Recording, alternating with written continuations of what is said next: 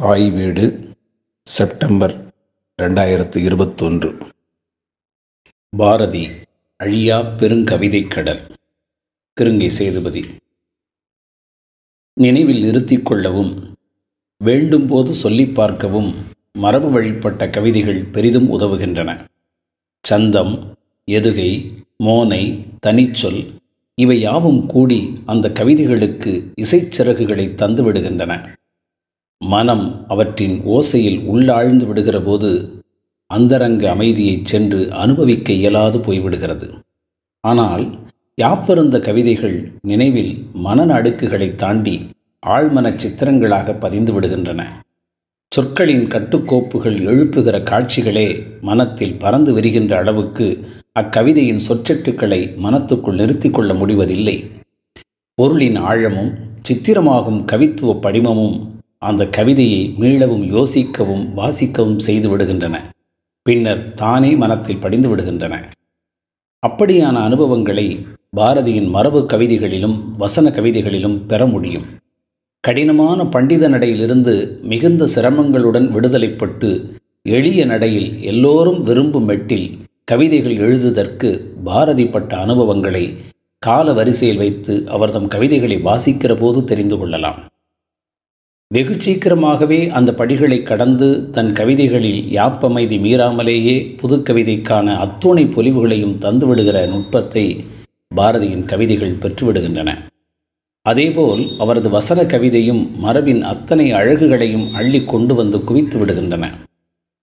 வெள்ளத்தின் பெருக்கைப் போல் கவிப்பெருக்கும் கலைப்பெருக்கும் ஏவுமாயின் பள்ளத்தில் விழுந்திருக்கும் என்ற பாடலடிகளை சொல்லிக் கொண்டிருக்கும் போதே பெருக்கெடுத்தோடும் வெள்ளத் திருக்காட்சியும் பள்ளத்தில் விழுந்திருக்கும் சில மனித முகங்களும் நமக்குள் சித்திரமாகி விடுகின்றன.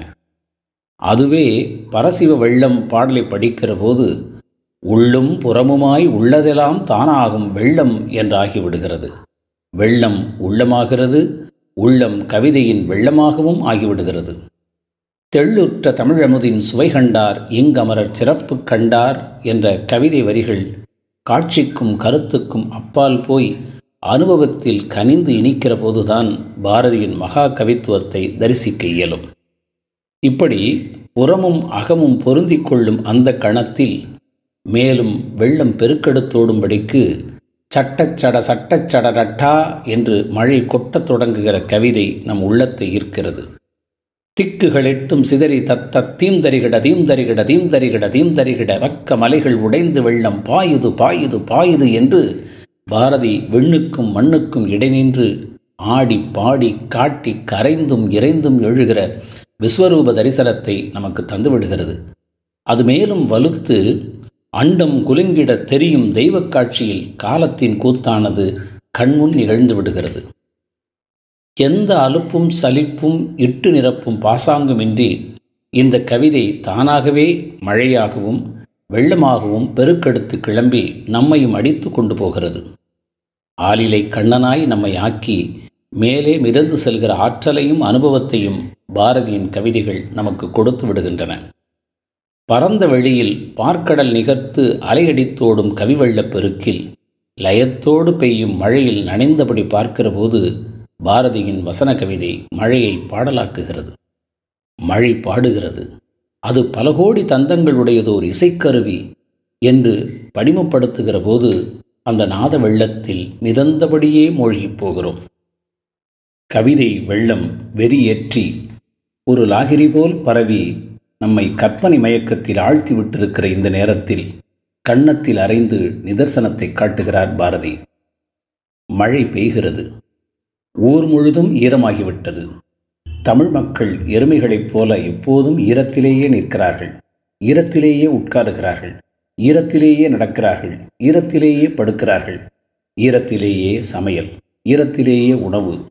உலர்ந்த தமிழன் மருந்துக்கு கூட அகப்பட மாட்டான் ஓயாமல் குளிர்ந்த காற்று வீசுகிறது. தமிழ் மக்களிலே பலருக்கு ஜுவரம் உண்டாகிறது. நாள்தோறும் சிலர் இறந்து போகிறார்கள். மிஞ்சி இருக்கும் மூடர் விதிவசம் என்கிறார்கள். ஆமாம் விதிவசம்தான். அறிவில்லாதவர்களுக்கு இன்பமில்லை என்பது ஈசனுடைய விதி. சாஸ்திரமில்லாத தேசத்தில் நோய்கள் விளைவது விதி. தமிழ்நாட்டிலே சாஸ்திரங்கள் இல்லை. உண்மையான சாஸ்திரங்களை வளர்க்காமல் இருப்பனவற்றையும் மறந்துவிட்டு தமிழ்நாட்டு பார்ப்பார் பொய்க் கதைகளை மூடரிடம் காட்டி வயிர் பிழைத்து வருகிறார்கள். குளிர்ந்த காற்றையா விஷம் என்று நினைக்கிறாய்? அது அமிழ்தம். நீ ஈரமில்லாத வீடுகளில் நல்ல உடைமைகளுடன் குடியிருப்பாயானால் காற்று நன்று. அதனை வழிபடுகின்றோம். எளிமையும் இனிமையும் அழகும் ஆச்சரியமும் கவிந்து எழுந்து இன்னதென விவரிக்க இயலாத அனுபவக் கடலில் நம்மை ஆழ்த்தி விடுகிற கலமாய் நம்மை ஏற்றி கரை சேர்த்தும் விடுகிறது பாரதியின் கவிதை. அவர்தம் கவிதையில் கடல் வந்து வந்து அலை நிறைக்கிறது. பொங்குபல நதிகளெல்லாம் புகுந்து கலந்து ஒன்றாகி தங்குதடை இல்லாமல் மங்கள ஒலி முழக்குவதை அவர் கவிதைகள் பல்வேறு கோணங்களில் படம் பிடித்து காட்டுகின்றன. அவற்றுள் சில பின்வருமாறு. நல்ல நல்ல நதிகளுண்டு அவை நாடெங்கும் ஓடி விளையாடி வரும் காண். மெல்ல மெல்ல போய் அவைதாம். விழும் விரிகடல் பொம்மை அது மிகப் பெரிதாம்.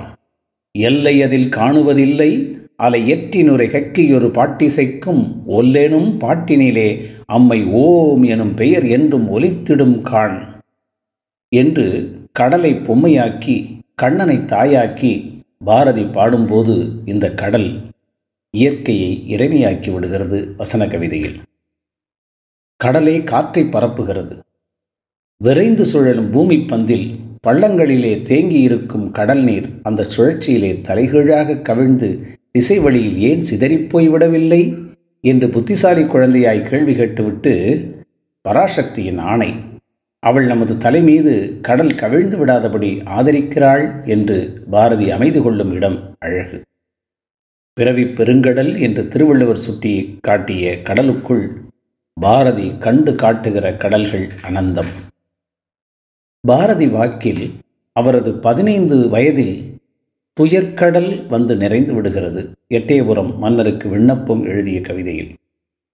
இளம்பருவ காதலின் நினைவில் காதல் என்பதும் ஓர்வையின் நிற்குமேல் கடலில் வந்த கடுவினை ஒக்குமால் என்று எழுதுகிறது பாரதியின் மனக்கோல். துன்பம் என்னும் கடலை கடக்கும் தோணி அவள் பெயர் என்று திலகர் நாமம் என்று தெளிவிக்கிறது. ஏழ்கடல் வைப்பினும் தன்மணம் வீசி இசை கொண்டு வாழியவே என்று தமிழை புகழ்கிறது. நீலத் திரைக்கடல் ஓரத்திலே நின்று நித்தம் தவம் செய் குமரி அல்லை என்று குமரியை காட்டுகிறது. தமிழச் சாதி அழியா கடலோ என்று ஐயுறுகிறது. அனுமனை கடலினை தாவும் குரங்கு என்று காட்டுகிறது. கருமையிற் படர்ந்த வானமாம் கடல் என்னும்போது கடலின் மீது கவிந்த வானம் கடலாகிறது. கடல் வீரை திரை கொண்டு வெண்ணெய் இடிக்குது என்று மழையை வியக்கிறது. கடலின் மீது கதிர்களை வீசி கடுகி வான்மிசை ஏறுதி ஐய என்று ஞாயிற்றை வணங்குகிறது. வெள்ளலை கைகளை கொட்டி முழங்கும் கடல் காட்டி அதற்கு நிகராக கவலைக்கடல் காட்டி விசன பொய் கடலுக்கு குமரன் கைக்கணை உண்டு என்று அமைந்து வருகிறது. உயிர்ப்பாட்டில் பின்வருமாறு தரிசனமாகிறது புதுவை பெருங்கடல்.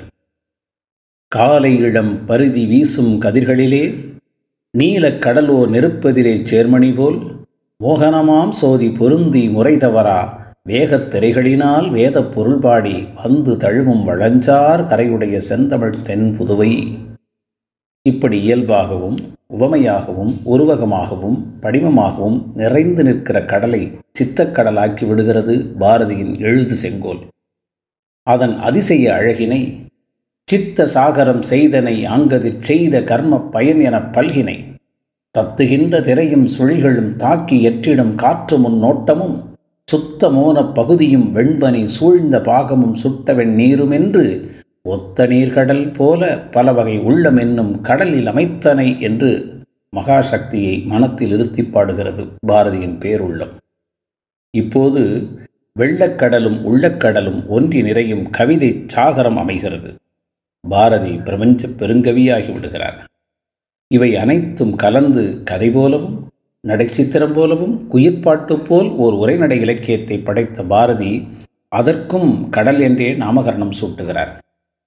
இவற்றுக்கு மேலும் கொல்கத்தாவிலிருந்து வெளிவந்த ஸ்ரீ மாடர்ன் ரிவ்யூ என்னும் ஆங்கில இதழில் அரவிந்தர் எழுதிய ஆங்கில கவிதையை கடல் என்று மொழிபெயர்த்த பாரதி அதற்கு தன்னடக்கமாய் ஒரு முன்னுரையிலையும் எழுதியிருக்கிறார். மகாகவி பாரதி தன் வாழ்வை கனவு என்று காட்டுகிற அதே வேளையில் இவ்வுலக வாழ்வை கடலாக்கி விடுகிறார். அதனால் கனவில் வந்த கடல் என்றே பாரதியை சித்திரப்படுத்தி யான் எழுதிய நூல் கனவில் வந்த கடல் பாரதி. மதுரை மீனாட்சி புத்தக நிலைய வெளியீடு ரெண்டாயிரத்தி பத்தொன்பதாம் ஆண்டு. திருவள்ளுவர் காட்டும் பிறவி பெருங்கடல் பெருங்கனவாகிய உலகில் நிறைந்து ததும்பும் கவிதை கடலாக மகாகவி பாரதி முப்பத்தொன்பது ஆண்டுகள் இருந்த விதத்தை அவர் வரலாறு உணர்த்துகிறது. சரியாக ஒரு நூற்றாண்டுக்கு முன்னர் அவர் மறைந்து போயினும் கவிதை கடலாய் நிறைந்து விளங்கும் அவரது மகா தரிசனத்தை அவரது ஒவ்வொரு கவிதையிலும் பெற்றுவிட முடியும். ஏற்கனவே கடலினை பார்த்தவர்களையும் இதுவரையில் கடல் பாராதவர்களையும் அழைத்துச் சென்று கடற்கரையில் நிறுத்தி நிலாவையும் வானத்து மீனையும் காற்றையும் நேர்பட வைத்தாங்கே குலாவும் அமுதக் குழம்பாய் கடலை காட்டி அதனை குடித்தொரு கோல வெறி படைக்கச் செய்து விடுகிற பாரதியின் பாக்கடல் ஒரு பார்க்கடல்.